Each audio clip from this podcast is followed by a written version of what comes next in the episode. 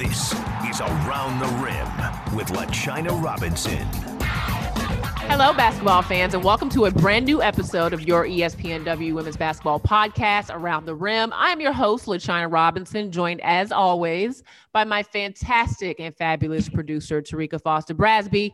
Happy Women's History Month. Yes, that's March. Women are amazing. We have a couple of podcasts that we have released over the past few weeks centered around women. If you have not had a chance to listen, please go back. One was with the Women's Sports Foundation, another was around a new series of um, Around the Rim podcast that we've started called I'm Speaking.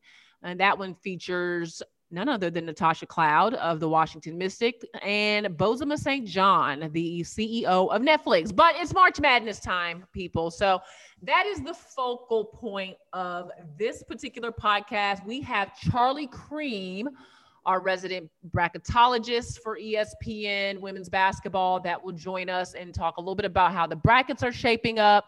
Terrika, are you ready for March or not? Nah? Yes and no.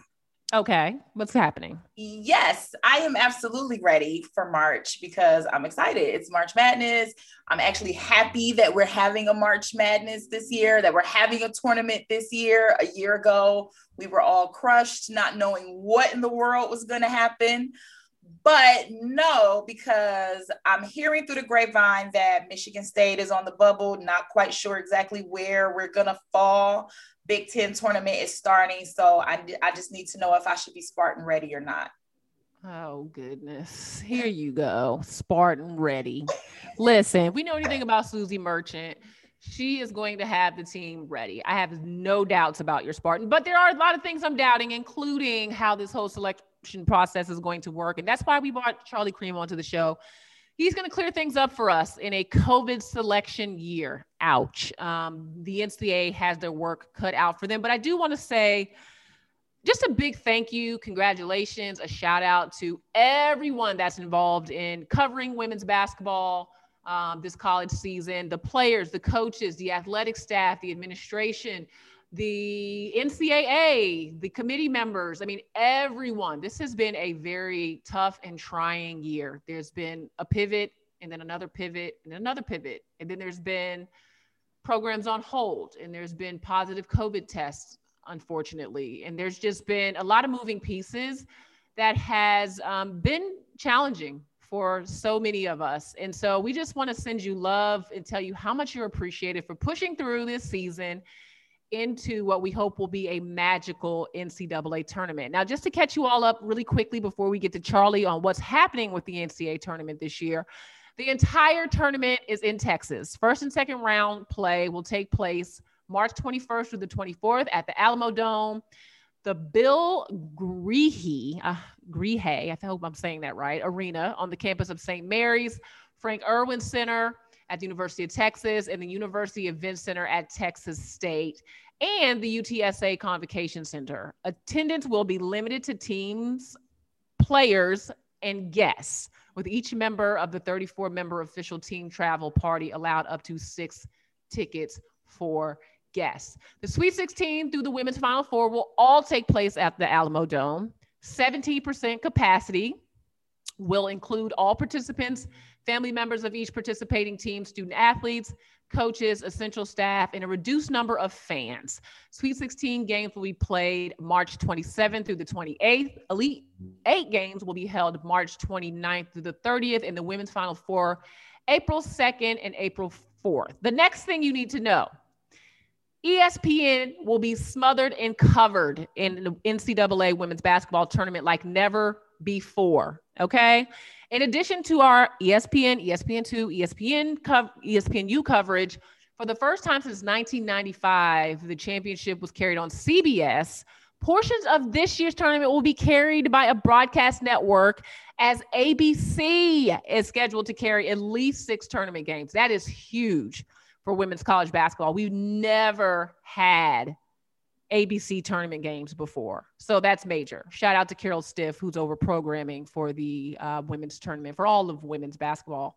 Um, Hall of Fame member and a pioneer. Okay, yes, you know Carol Stiff. So that will be huge and a lot of fun. So you will be able to catch all of the games on the ESPN family of networks. And Tariq and I, of course, I'll be working. Tariq will be watching, hopefully texting me crazy things as we're watching great basketball. But that is the rundown on what's expected to happen. Now, let's bring in our bracket expert, Charlie Creme, that will talk a little bit about the teams that may or may not make the cut. Okay, basketball fans. Um, as you know, March is the most magical time of the year for many of us who get to watch great college basketball performances that get to see, you know, these bubble bursters, I guess you would call them, um, on NCAA tournament selection night. Um, you know, we get to enjoy the best of our sport. And for some of us, March can be a little bit more of a stressful occasion, depending on what your job description is. And I would just like to say for the record that I am in awe of the cool, calm, and collect individual that is joining us today um, because he does have a very very difficult job. And that is one charlie creme our resident bracketologist for espnw for women's college basketball. Charlie welcome to the show. You don't have a hair out of place. You look fantastic. So I assume you've already picked every team correctly and you know it and you're in good shape. Oh, well, thanks, LaChina. Thanks for having me on. Um, no, that's not the case. It's a, uh, it's a, it's a maybe a, a good looking exterior, although a good looking is not something I would go too far in describing it, but the in the interior is churning and, and it always does. And I know p- people talk about selection Monday as being like Christmas for me. Well, it, it's maybe it's it's it's Christmas for me if you're a parent who bought a bunch of presents for a very demanding child and you're just praying that the kid likes all the presents. That's what Christmas morning is is, oh. is like because you know I, obviously I, I I like everybody likes to be right. You like to think that you're doing the best job you can. So I get very anxious before that bracket comes out, um, hoping that I got the right gifts but you've been very successful. So you have that on your side. Um, and you have an incredibly hard job, and we respect everything that you do. But in particular, in this year of COVID 19, which has completely rocked our world um, and has trickled down to what we see as the college basketball NCAA tournament selection process. Let's start with our audience with just a little bit of a let's let's let's go back a little bit um, okay. to the NCAA Women's Basketball Committee making a decision to do away with the RPI, which used to be the tool that was used to determine, um, well, one of the determining factors for figuring out what teams got into the NCAA tournament. But now they're using the net. Can you just refresh us on what the net was intended to do and, and be in this process? I think the, the simplest way to to look at it is the RPI was, was strictly results based, but and, strictly results based wins and losses. It didn't take into account any sort of margin of victory. It was who did you beat, who did who did those teams play and beat, and who did those teams then play and beat, and it was just a mathematical formula. There was not a lot of nuance to it. The net is is, is built around around that, but it also takes the how into consideration a lot more. With there's an offensive efficiency quotient to it. There's a defensive efficiency quotient to it.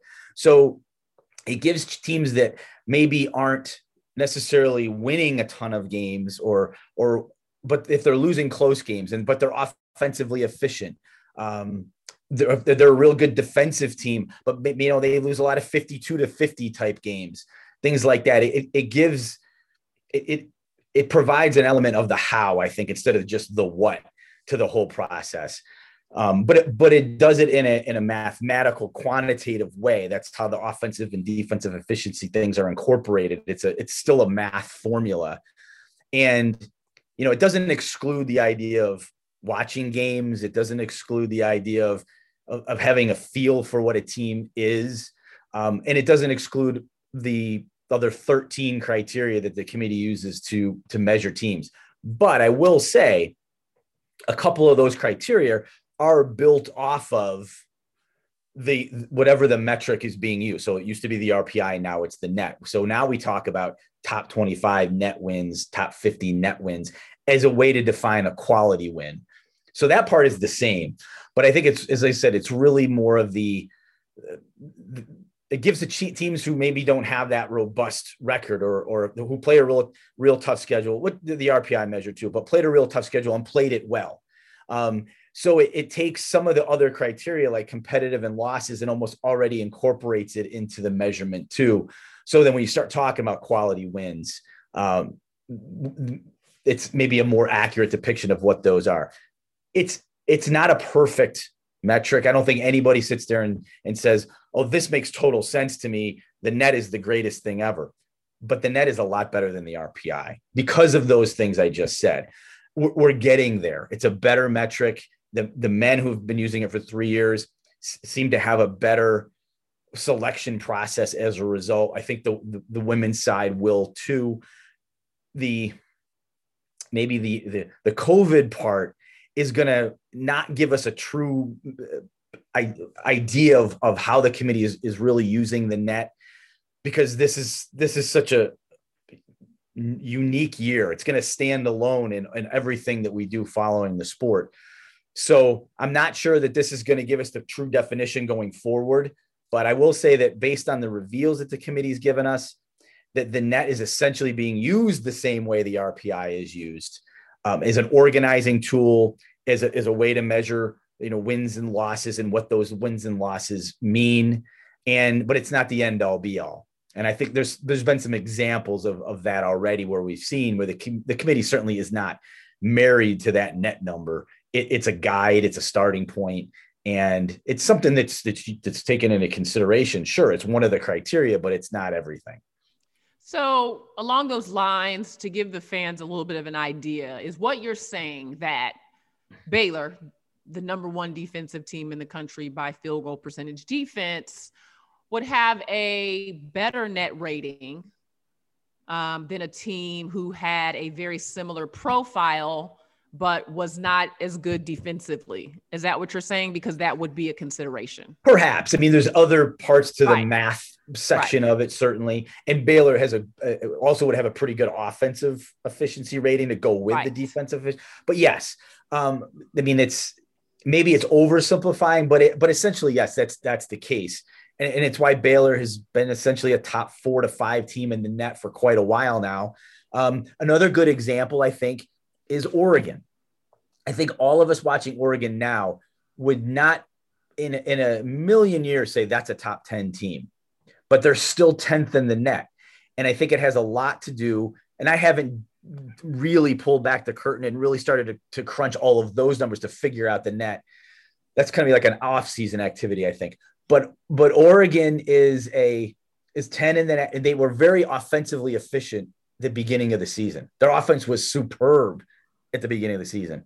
Can't say that now, but I think the number probably still reflects some of that.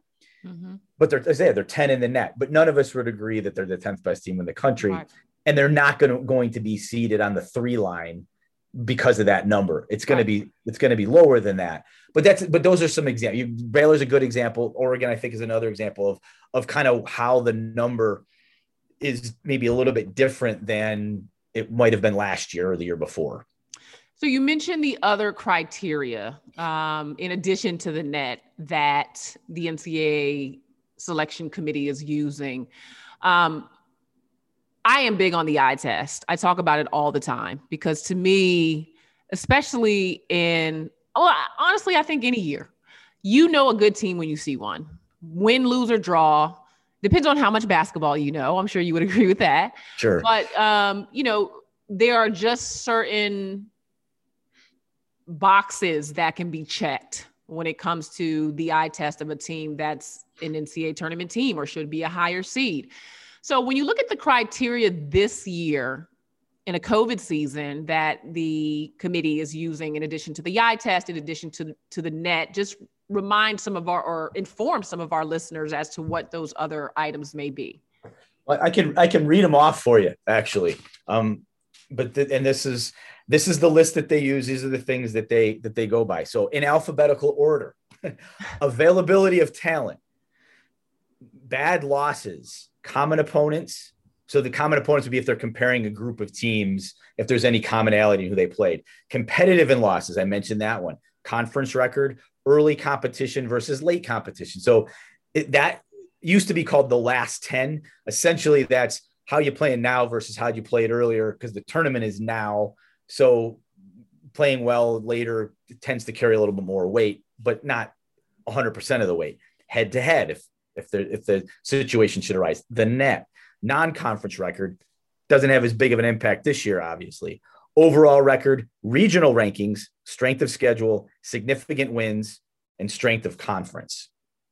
Um, so those are the, those are the, the criteria that the committee goes through, discusses, and I know a lot of people want to know, well, what what means more than this? And and the answer is there isn't a there isn't a, a that's alphabetical order. It's not a, that was certainly not order of importance because there really isn't an order of importance. Remember, there are ten people on the committee, and all of them kind of well, they all watch a lot of basketball, and they all kind of have their ideas about these criteria, and then and that's where the discussion takes place. That's why it's a committee that and they have they have these conversations and one committee member might bring up a couple of things about a certain team based on those criteria that they think makes that team either worthy or not worthy of the tournament. And another member talking about the same team might look at that team a little differently based on another set or grouping of, of the criteria. And that's where they have that that's where they have to have conversation debate whatever you want to call it. And then as a group they have these a series of votes. But it's the conversation is all based on these these criteria, but each person could have a different outlook on the criteria. So they, to, I know people always, like I said, want to know, well, what's the most important thing? And there really is not an answer to that.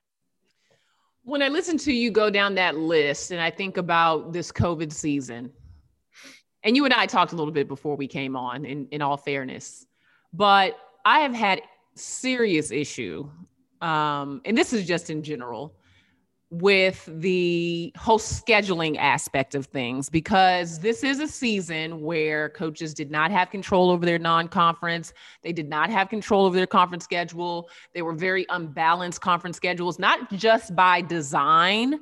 Like you know some conferences had to make decisions based on covid whether you would play one team twice at home or you know um, you know regional trying to keep teams close to one another. Like there were all kind of decisions that had to be made. But then when there were shutdown periods, that also changed the schedule. So some teams maybe didn't have enough, didn't have a, a large volume of opportunity that maybe they would have to beat a high net ranked team or to get more quality wins, if not for COVID.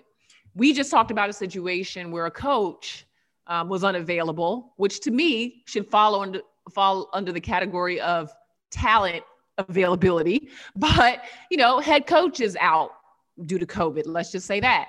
Um, so where will the the uniqueness of this particular season play out on Selection Monday? Well, that is a great question. Um, it is the question, and um, I, I'd like to be able to say I know for sure, but I don't. And honestly, here we are five days away from selection Monday. The committee will gather uh, this weekend. And I'm going to guess that there's at least a few members of that committee that, like myself, that are really still struggling with the answer to that question because it's so widespread. It, it has had d- different, it, the impact it's had on programs has been different in description, but how do you measure the severity? Um, how much has it impacted the results? Because ultimately that's what the committee is looking at is results. And they look at obviously we ran down the, the criteria. They're looking at some to some degree how what what happened to derive some of those results. Availability availability of talent availability of coaches is certainly one of those things.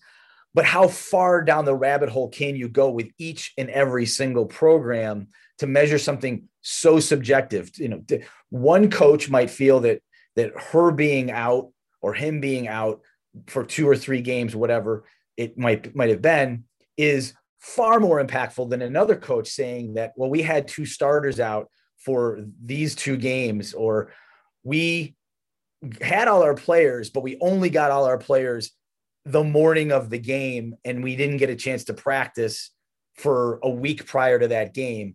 Um, you know, so everybody's going to make their pitch that their situation was very dire, very severe, and that's why they lost this game that maybe they ordinarily wouldn't have felt like they should have lost. And so I struggle with that. When I put my head on the pillow at night for far fewer hours right now than than normal. Um, that's that's what I'm thinking about, to be honest. And that's what I'm thinking about when I wake up is how do how do I put all of those things into the the the, the metaphorical formula to to get 64 teams to get them seated in the right places. And i would assume the committee is going through that too. My instinct based on what we've seen so far with two top 16 reveals is that they're going to try to keep as far away from the subjectivity of that issue as they can and they're just going to look at the games what's played what's in front of their eyes what's you know on the on the team sheets when they sit down and start poring over all of the information on these teams um, with certain considerations you know in place. Um, but to the level they're not i don't basically what i'm saying is and this is a very long-winded answer to your question but i think it warrants sort of a, a bob and a weave sort of because i think it is that it's, it's that big but it's also that hard to really get to a definitive answer um, but I think you know that will come up in conversation. You know, let's we're ta- let's talk about Team X. Well, Team X's coach is out. Coach was out for two games. Uh, let's talk about Team Y. Well, they had a three week pause. Um, and in, let's talk. You know, so all of those things are going to come up. But I think it, I think probably at the end of the day, the the the easiest thing, the fair, not easy is not even a good word. Perhaps the fairest thing, because you could have conversations about the circumstances of every team for weeks and not really get to who had the worst of it or who had the best of it. Is to is to look at what was played how the games played out what the games then reflect as as it pertains to the criteria and go from there so I feel like I didn't really answer your question, LaChina. No, but I, am working through this stuff too, and that was sort of my monologue of working through it. well, and Charlie, by all means, and we all know I, I, you know, have my gripes with the NCAA women's basketball committee. I have in the past that um, if you're still toiling all over this, I'm sure they are as well. Um, I don't think there are any answers that are out there that um, you're missing or that I'm missing. Um, so, okay, let's look at what we know so far and then talk a little bit about how things may shift with what we have left with conference tournaments before we let you go. So, it'll be a 31 uh, berth season. So we will only have 31 automatic qualifiers. Correct me if, if I'm wrong, because the Ivy League um, has right. opted out of the season. So, so far, here are the teams that have punched their ticket um, Ohio Valley Conference, the Belmont Bruins. ACC, the NC State Wolfpack, Mercer Bears out of the Southern Conference, SEC, South Carolina, Stanford out of the Pac 12, Troy out of the Sun Belt, uh, out of the Big East, UConn, Horizon, Wright State Raiders, South Dakota uh, Coyotes out of the Summit. Uh, is it Coyotes? Coyotes? Sorry. Probably depends on where you live. yeah, I know. I was going to say. Um, West Coast, uh, Gonzaga in a wow, incredible win, one point victory over an amazing BYU. game. To, to yeah, be honest, I was gonna say, and and we got your twelve thirty a.m. email. I mean, that's how hard Charlie is working, ladies and gentlemen, where he's updating us on what's happening on the bubble. He always sends us the last four teams in, the last four out, any movement that could potentially happen. I mean, the man is working. So, what you sent us last night was there were no changes. BYU fell two spots from the field. So, they went from being, let's see here, a little further up on that first four out to their last of the first four out, basically. UCF needs a win to stay in the field. Um, one would go a long way um, to getting, yeah. but does not secure an at large berth and UCF loss put Notre Dame in the field. Um, and it looks like Houston may need to win AAC automatic qualifier to get a spot, even though they've had a great season. And then last but not least, and this is all AAC related, USF would fall to a seven seed with a loss to Tulane. So let's talk about this bubble. Last four in as of now, DePaul, Wake Forest, Mississippi State, UCF in that order. First four out, Notre Dame, Ole Miss, and Houston. So what could happen over these next, you know, between now and when the conference tournaments are done that could change this bubble, if at all? Um, probably limited shifting, but you, mentioned a little bit UCF losing in the semifinals well, to Houston. Um, I, you know, I wrestled with this doing it last night. Is does Houston leapfrog Notre Dame and, and get in as, as an at large based on that, based on a win over UCF? Um, and ultimately, my answer was no. That I still think Notre Dame's resume is better than Houston's. They've had, I think they've had a Notre Dame's had a t- kind of very up and down, tough season, but I think still quality wins and and who they're playing, I think st- warrants them being in over Houston in that case. Um, so and, and really the difference between Notre Dame and UCF, I'm wrestling, I wrestle with that all the time as well. But so that would be a change potentially. Uh, Notre Dame moving in if UCF were to not win this game, they kind of need to get to the finals, I think, to to keep an at large berth. And I do think now Houston probably does have to get the automatic qualifier based on that. So that's one thing that could shift. Now, a couple other things coming up. Um, a lot of these bubble teams were breathing a sigh of relief after Jill Townsend for Gonzaga hit that shot at the buzzer to beat BYU because that would have put BYU in the field as an automatic qualifier. Gonzaga certainly was is making the field, so that would have taken an extra spot away from a bubble team. Um, South Dakota winning the summit also was a whew for uh, any of the those bubble teams because South Dakota probably was going to get in the field. They weren't as secure as Gonzaga certainly, but they were they were going to get into the field, in my opinion and that would have left the spot taken taken up because South Dakota State from the summit is also going to uh, get into the tournament. Um, and we maybe talk about them in a little bit. South Dakota is an interesting conversation because of some injuries and you know kind of we're talking about the COVID thing, but um, Missouri State and the Missouri Valley. That's kind of the other big thing coming up. If they happen to lose, they're they're the only team that's going to make the field from the Missouri Valley should they win the conference tournament. But if they lose, obviously then there's two spots taken up there. And and that's going to be another bubble team going by the wayside. So so that's a league where where bubble teams need to be paying attention to. And atlantic sun is another one. Florida gulf coast i think it's a tournament team regardless of their out their outcome in the atlantic sun tournament. But another and certainly no other no other team in the atlantic sun is under at large consideration so that would add an extra team to the atlantic sun and take away a team that's currently on the bubble. So that's those are the things that could really change. Um, the the Big Ten tournament, that's the Big Ten and Big 12 tournaments are the are the Power Five tournaments we still have left. Not probably a lot's going to happen with them. Uh, Michigan State is just above the bubble or just above last four in. So a, a loss by Michigan State. Uh, they've already got one win in the Big Big Ten tournament, but that doesn't really help them beating Wisconsin. But a, a loss coming up here could put them in, into a, a bubble situation. Um, and, and really not much in the Big 12. They, Oklahoma, I guess I shouldn't say. Oklahoma is a team that if they make a run and all and none of those other things happen, then Oklahoma say they make a run to the semis, finals, probably more more likely would be needed. Oklahoma could could possibly get in the field under those circumstances. And I think that pretty much covers where where we're at with the bubble and kind of the movement. Since so many tournaments are already finished, there's there's limited teams. A lot of the teams on the bubble are already done playing, so there's not much they can do to help their cause. They can only hope someone else doesn't hurt their cause.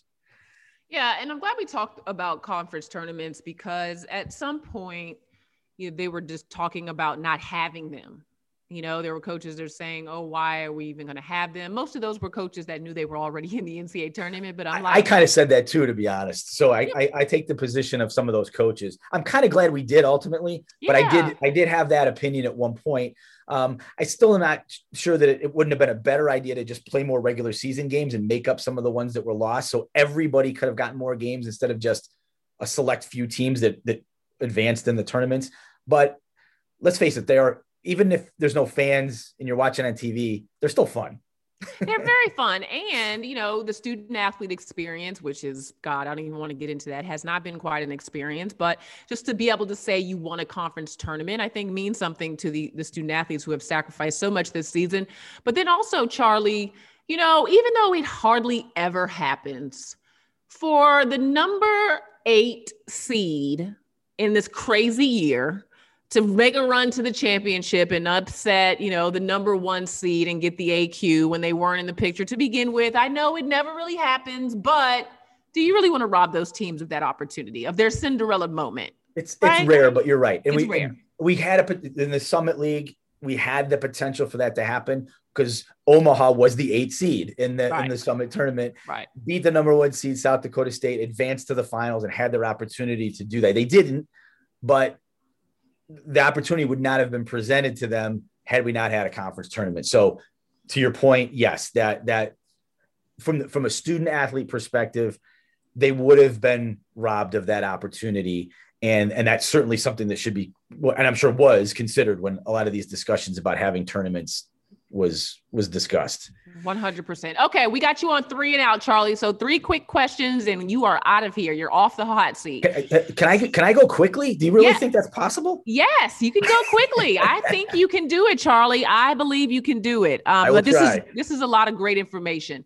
So I want to give fans an idea of how you do seeding. Now we've talked a little bit about, um, you know, who's getting into the tournament. But I'll use two teams, for example, and you tell me kind of how you got to where you are with them. All right. So looking at where you have the ACC and the SEC situated right now, right? So just so everyone knows, as far as conferences are concerned, right now Charlie has eight out of the SEC, eight teams making the NCAA tournament, eight out of the ACC, seven Big Ten, six Pac 12, five Big 12, three Big East, two Summit, two American. Okay. Um, I'll get to your top 16 in a moment because I want to talk about the committee's top 16 versus yours. But when I look at the ACC and SEC, Georgia Tech is a six seed. Alabama is also a six seed. When you look at the two leagues, where those teams finished in their conference, you know their their their wins versus you know top NET teams, um, you know all of the things we mentioned, all the criteria to me, Georgia Tech and Alabama cannot be the same seed. I just do not see those two teams being equal based on the season that I think I and no disrespect to Alabama, I just think Georgia Tech had a much better season. Make a case for these two teams both being six seed right now as you see it. Well, keep in mind that being on the same seed line could mean on the, on the overall one through 64 list, it could mean that you're number 20 or number 21 or you're number 24 24 right so you're right. separate so there's a there is a separation there. And and certain seed lines have different separations among the teams. It's i mean it's it's a 1 through 64 sort of a power list if you will. And so it doesn't necessarily it just it, it sometimes it just happens to be where you fall. So in this instance georgia tech is the best number 6 seed on my list Alabama is the worst number six team on the list. And I do believe there's even among those four teams, there is a gap. Um, a gap maybe bigger than the gap between Alabama and the team who's seven seeded right behind them, um, which I think is U, U, USF right now. Um, so that gap might be tiny the gap between Georgia Tech and Alabama might be this much.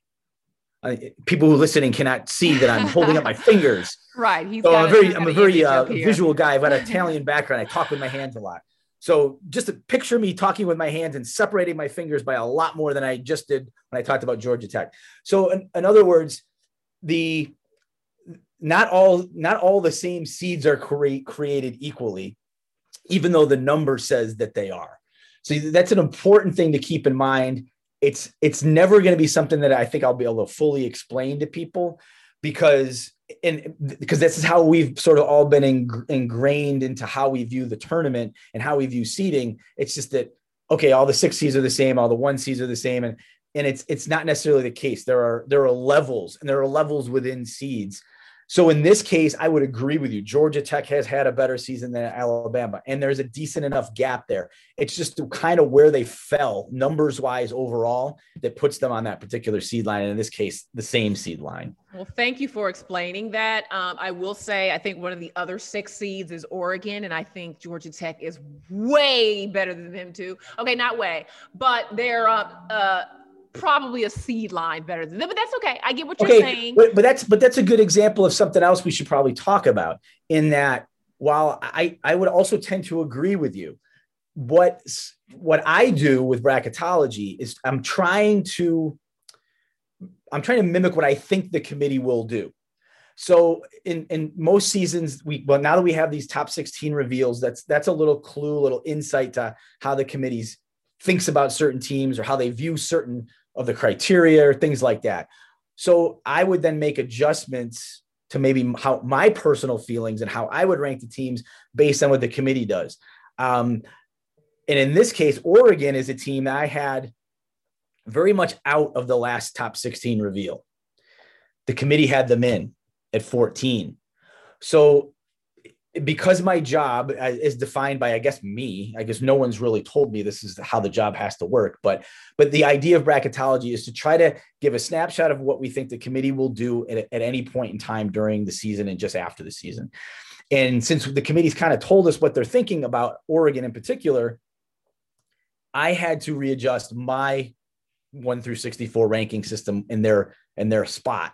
So so they had to go from i think i had them maybe like 19 or 20 overall a few weeks ago to when the committee did this last reveal, where the committee put them 14th. Well, I had to bump them up to 14.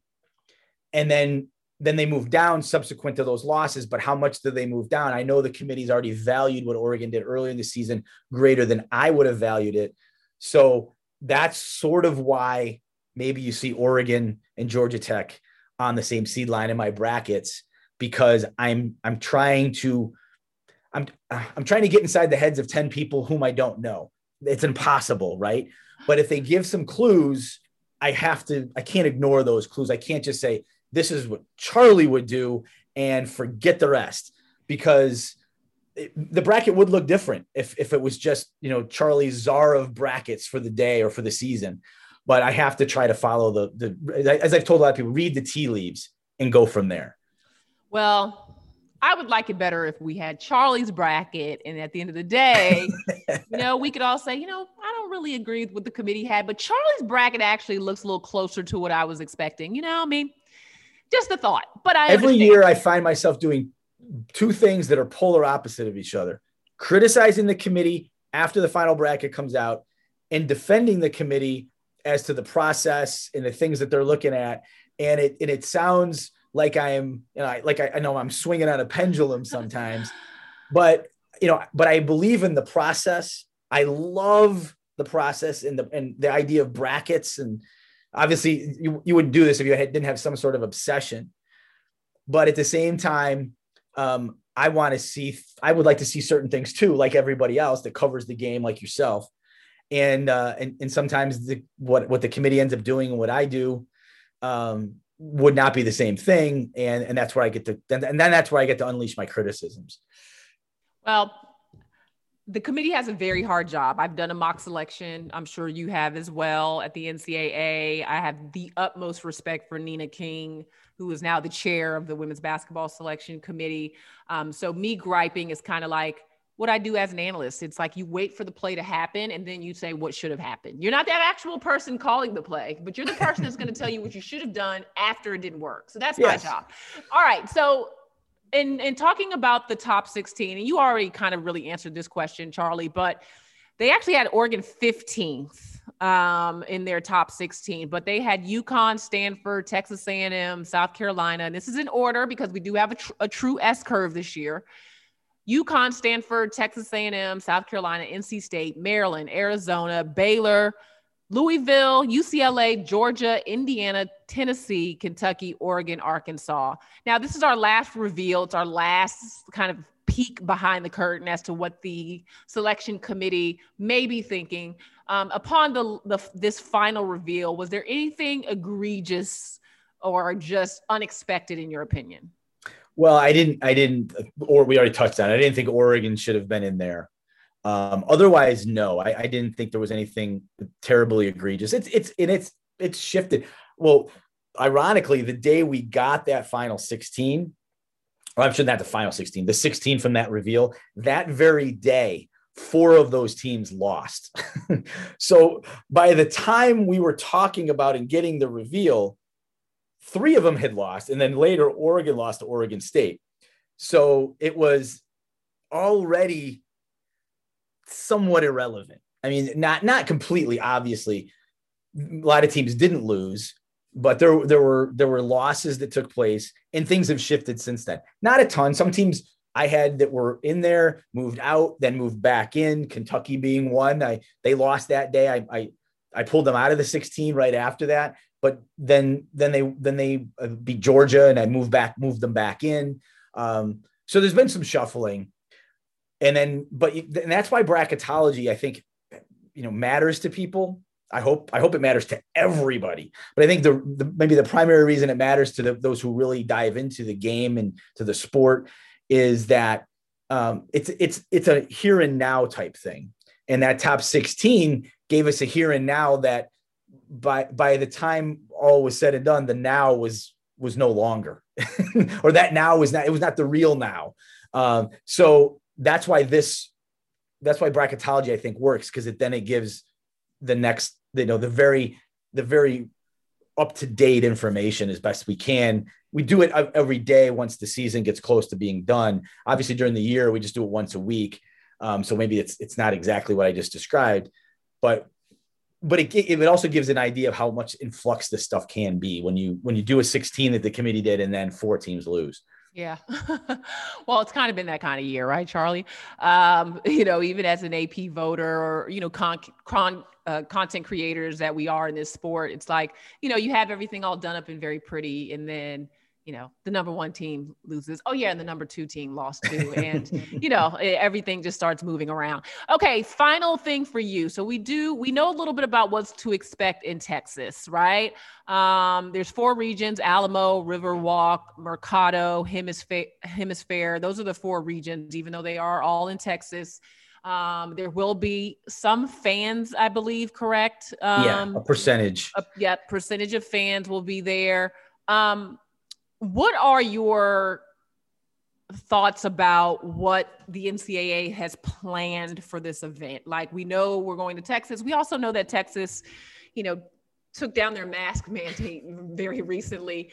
Um, so, with the season we've had around COVID and just in general, with us having a true S curve, what are your thoughts as we march towards uh, the site of this year's ultimate Final Four and national champion? Well, I guess I have some hopes. I hope it works. I think the NCAA has done a great job at putting together the best. I, this whole season has been let's do the best we can, right? Just to get a season and give give these players a chance to actually play. And I think the NCAA and the conferences, for the most part, have done a great job at that. Um, with all of the things they have to take into consideration. And I, and I hope that continues in, in this the NCAA tournament setting that we have I, I got my fingers crossed that nothing happens where a team has to bow out of the tournament once it's started. That would certainly not be ideal for anyone. It would be a real negative for the tournament. Uh, it would take a lot of air out of it, I think. So I'm, I'm just praying that that doesn't happen. Um, but I'm I, am i am looking for maybe a more competitive tournament. I think it's a little more wide open at the top than we've seen in most years. You know, people usually ask me, you know, random people that I run into that aren't necessarily they're very very peripheral women's basketball fans, and they they're always out who's going to win this year. And, you know how many teams actually have a chance to win in women's basketball. Well, it's it's it's really nice to be able to, say in recent years then that number has grown, and this year it's grown I think to a number more than I can remember. Um, I think maybe seven or possibly eight teams could actually win a national championship this year. I and I and I think some years we're looking at two in the past. I think that's a great a, a, great testament to the growth of the game and how how much greater recruiting is around the country and how more widespread it is internationally and things like that. So th- that's one of the things I'm looking for is that I don't I don't really know if there's a a lock in favorite. I think there's a group of teams that would be considered favorites. And, and and so that's good and that's exciting. I also think that teams that handle this the environment, it's a different, it's a totally different environment. It's even a different environment than they've had during the season. And it's a, certainly a different environment than any of them have ever had in, in any NCAA tournament setting. The ones that are able to manage that the best, you know, essentially they're going to have to be three weeks if they make it to the final four. They're going to have to be you know in bubble wrap practically or you know it's basketball it's meals and it's your hotel room in order to stay safe not get a positive test and given what you mentioned at the top of this question with the mask mandate being lifted in texas it's not like you you you can have your kids wander in the streets of san antonio going to get a you know a, a diet coke at the 7-eleven they got they have to stay in their rooms and and so that's so i'm wondering how which team maybe handle it may not be the absolute best team. It may be the team that manages that circumstance the best. And so eh, which adds another whole subjective element to picking a winner. Eh, so those are the things I'm, I'm curious about. And I think I think I speak for everybody that loves women's basketball, loves basketball in general, loves sports. We have a tournament and last year was devastating that we didn't. So thank goodness we have a tournament. And that's that's the thing I'm most happy about. Yeah, I mean, it, it's scary. It's also exciting. You don't know what to expect, what could happen. I agree with you. It's anyone's ball game. And, um, you know, I, I, tend to think, and I've thought all season, that the deeper teams or the most more experienced teams those who returned, um, you know, more of their percentage of scoring or rebounding or whatever from last season were in better shape because practices were going to be shut down and games were going to be shortened. Like those are the teams that I felt like coming into this year would have the most success. Obviously, health, overall health with injuries and all that stuff also plays in, but it could honestly be about your ability to follow the tight protocols and mm-hmm. to um, you know, adhere to some of the advisory of, of our health experts as we head towards Texas. Are you in your room by yourself? Are you in your room with your teammate? I mean, that could be the difference between a, a national championship and not. And that's a really scary thought for teams yep. that have worked incredibly hard all season long to get to this point. And so have you, Charlie. We appreciate your time, guys. On Selection Monday, you print out your bracket to fill in, you print out um, Charlie's bracket, and then you know you watch the Selection Monday show and see yeah, how it all plays out. Right. um, the Selection show will happen on ESPN. That's March fifteenth, Monday, March fifteenth on ESPN, 7 p.m. Eastern time. Charlie, we appreciate all of your hard work. You're amazing. You don't have an easy job. You continue to deliver to deliver, and we thank you for that. Thanks, LaChina. It's always great to be on. Love it. All right, basketball fans. Well, we hope you enjoyed our time with Charlie Creme. You can always send us your thoughts, your notes, your messages on Twitter. We are at Around the Rim Pod. I am at LaChina Robinson. Terrika is at Chino Sports underscore. You can email us at Around the Rim Podcast at gmail.com.